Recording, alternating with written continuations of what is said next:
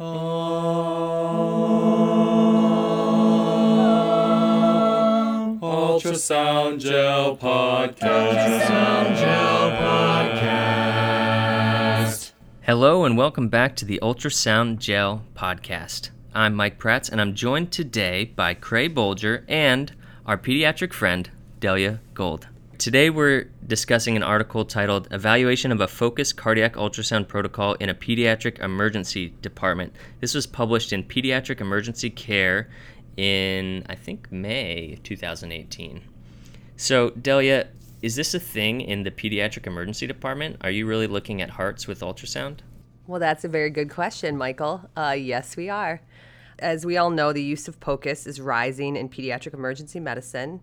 And we have, as this paper quoted, we have multiple recent studies in the last, you know, 10 years uh, making the argument that we should be using POCUS kind of universally in pediatric emergency medicine.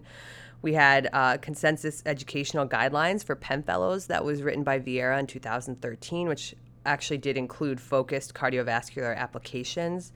In 2015, Jen Marin and uh, Resa Lewis wrote the AAP policy statement and technical report highlighting the importance of using POCUS and PEM.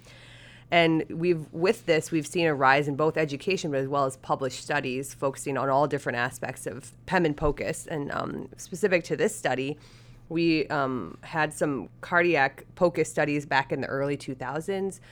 Uh, looking at pericardial effusion and systolic dysfunction, if a PEDS emergency medicine doctor could recognize them as of late, it's been a lot more case studies where you'll have um, POCUS helping you decrease the time to diagnosis and significantly alter the management. And as you know, you guys know, as emergency medicine, everyone has that story of the time that you put the probe on the chest and it changed what you did.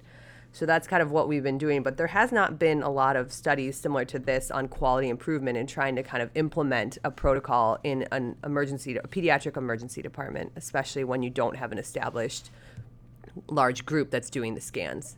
It seems to me that although there has been some evidence this is helpful, it kind of lags behind the adult literature where people outside of academic centers may still be hesitant to use ultrasound on pediatric patients. Do you think that's fair to say?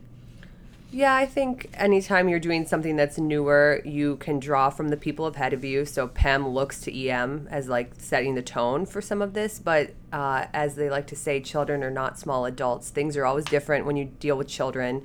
All the the way you have to decide the management and what you're going to do with information is going to be different, and the pathology is different. So in children, you know, we worry a lot more about congenital heart disease um, and less about you know valvular issues and cardiac dysfunction from their COPD. So it makes it, you know, the applicability of what we know from emergency medicine is good, but there's still limitations. So PEM is still trying to figure out, I think, where they're going to go with that.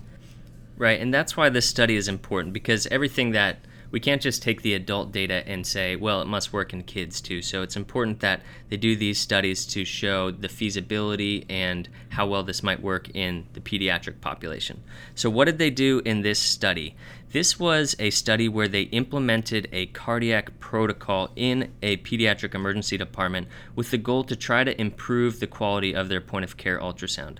So, specifically, they wanted to try to increase the number of these focused ultrasounds done, and then they were going to compare the adequacy of the images. How well do these images stand up to a cardiologist's image? Are the cardiologists able to interpret them? And what is the accuracy of these images for the pathologies that they're looking for?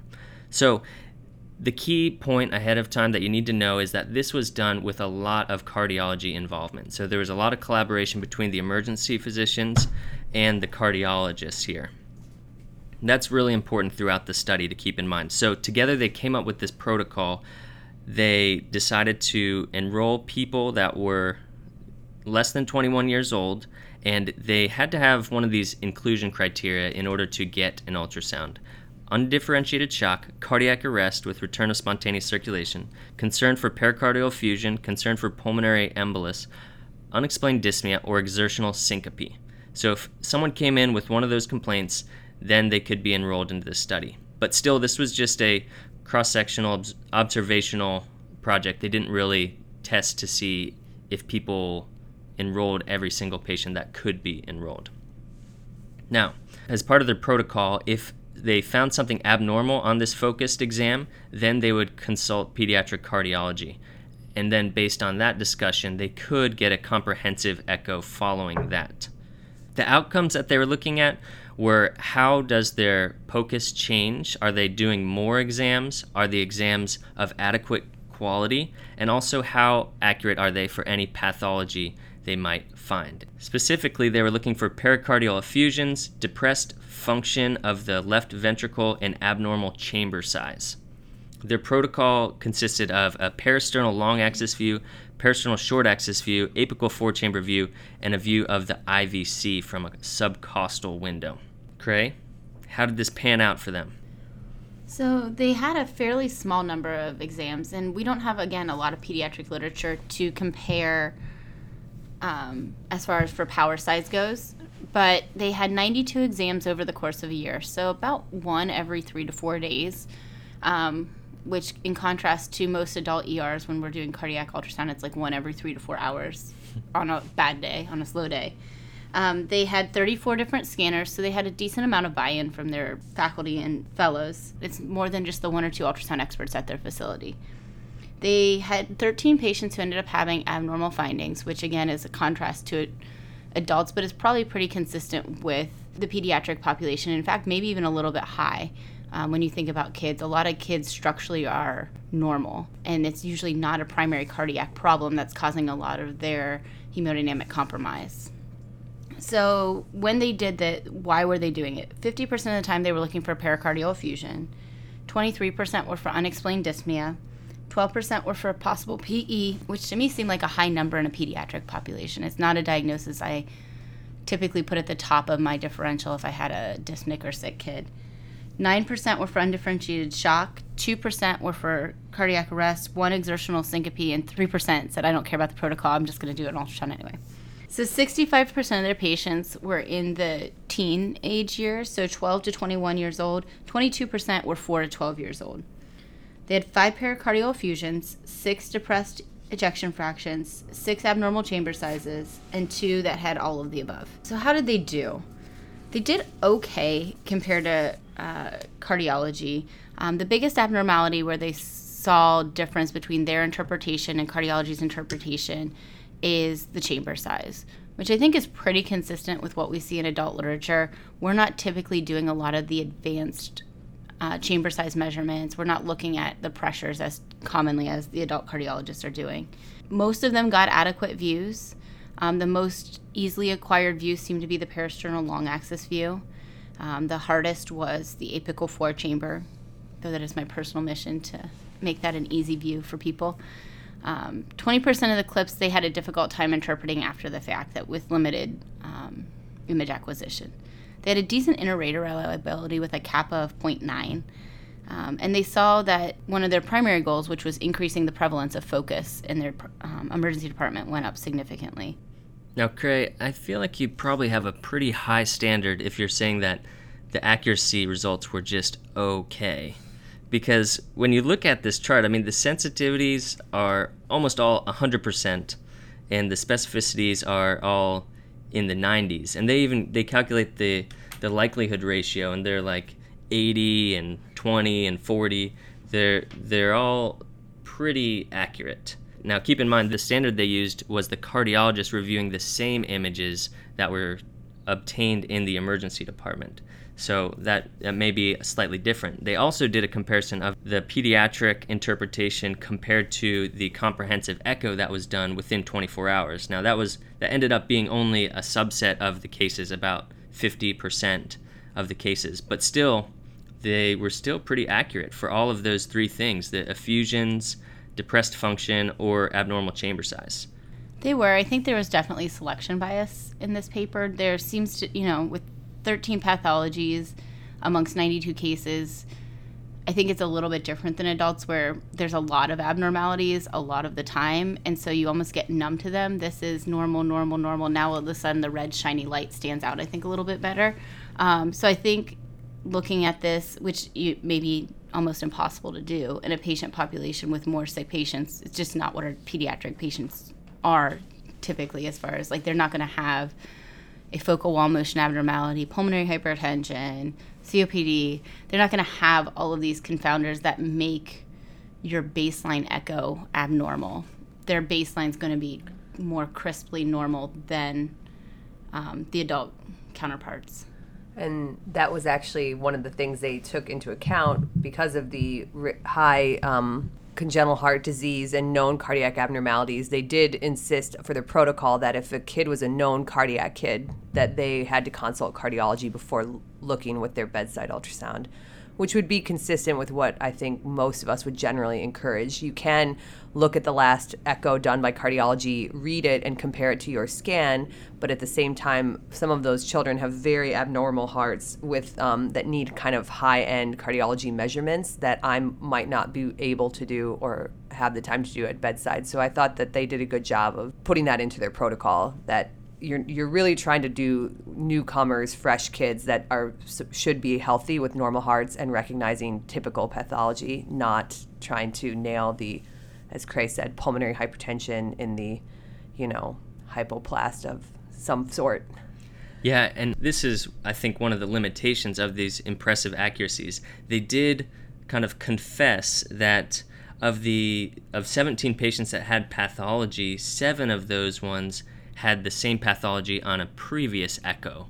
And that was not something that these physicians were blinded to prior to the study. So they could have seen the patient. They're like, oh, you've had a pericardial effusion before. I'm going to do an echo. I see a pericardial effusion. Or I think that you have a history of a depressed left ventricle function. I do an echo. Yeah, that probably looks depressed. So there may be some bias in that. And because it was such a small population of, of positive studies, again, that could really swing the accuracies significantly. I think that the biggest limitation that you have to consider, and we discussed early on, is how involved the cardiologist was in this. So, if we're thinking about what kind of conclusions you can draw from this, I think the author's conclusion is that it's helpful to implement a protocol like this. It can increase your point of care scans, and that these scans are accurate for pathology. But remember that this was developed with cardiologists and it involved having imaging reviews and, and ongoing training with the cardiologists. So if that's not something that's feasible at your institution or your cardiologists aren't excited about point of care ultrasound, it may it may be not as impressive as these results for you. I think an important point to point out as well, Mike, is that peds echoes aren't the same as adult echoes. Um, the things we're looking for are different. Their primary pathophys is a little bit different. So, a PEDS cardiac arrest is not primarily cardiac more often than not. It's usually respiratory. And so, especially for people performing both adult and pediatric bedside echoes, they have to keep in mind that the way they apply their findings is going to be different in each patient population. You know, when I saw exertional syncope, the first thing I thought is they're going to go looking for HOCM. Um, and I think that, you know, taking into account those things that what is our scope of practice and what are we looking for? Um, there wasn't mention of other pathologies. Did they notice something was abnormal and then get cardiology involved? That wasn't really discussed. Um, and i think that's an important skill to have as a pocus provider is knowing what your limitations are and when to apply them. So if i'm doing it for exertional syncope and something just doesn't quite look right with the left ventricle but it's not one of these three findings i'm supposed to be looking for that i take that next step and so knowing where, when to get that next level test, when to look at valve function, when to get more comprehensive measurements is really important. Um, and I think enhances POCUS rather than diminishes POCUS. Yes, and as the PEM provider, some of the indications that they talked about, specifically the exertional syncope and unexplained shortness of breath, that often can be teased out with just a good clinical history and exam, and the cardiologist will not automatically echo those regardless of if there was a point of care test ahead of time. You bring up a good point because whenever we're talking about a protocol study, I think a good question to ask is about resource utilization. Is this protocol going to help you with resources? Because whenever it's a hospital wide or emergency department thing, the administrators are involved and it's going to end up coming down to the bottom line. Are you seeing more patients? Are you getting studies you don't need? Are you spending more money? Are you saving money? Are you helping people? And that's not always easy to tease out. And this study obviously wasn't able to do a lot of that. they did notice that they looked kind of at the annual occurrences and saw there wasn't an increase in their overall comprehensive echoes they're getting or their emergency department consultations. But I think that further studies may need to be done if you're really concerned about how much resources would be used. Because clearly there would be the potential to consult more or get more echoes if you're doing more point of care echoes and finding some things that you may not know how to interpret or you think need further follow up. So let me summarize this article. This was an article that prospectively evaluated a pediatric focused cardiac ultrasound protocol, and they ended up having 92 exams over one year. Of those, 18.5% had abnormal findings.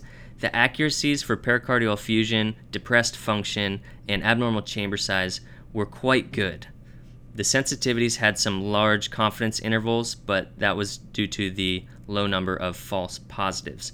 Overall, they did increase the quality of their point of care ultrasounds as evaluated by a cardiologist, and they increased the number of their ultrasounds. I think this is pretty good evidence that a protocol, especially one developed with cardiology, can help a pediatric emergency department accurately diagnose certain cardiac pathologies. More data is certainly needed to go into whether or not this actually changes what happens to the patients down the line. Does it help get these diagnoses earlier? Does it help pick up things that weren't picked up otherwise?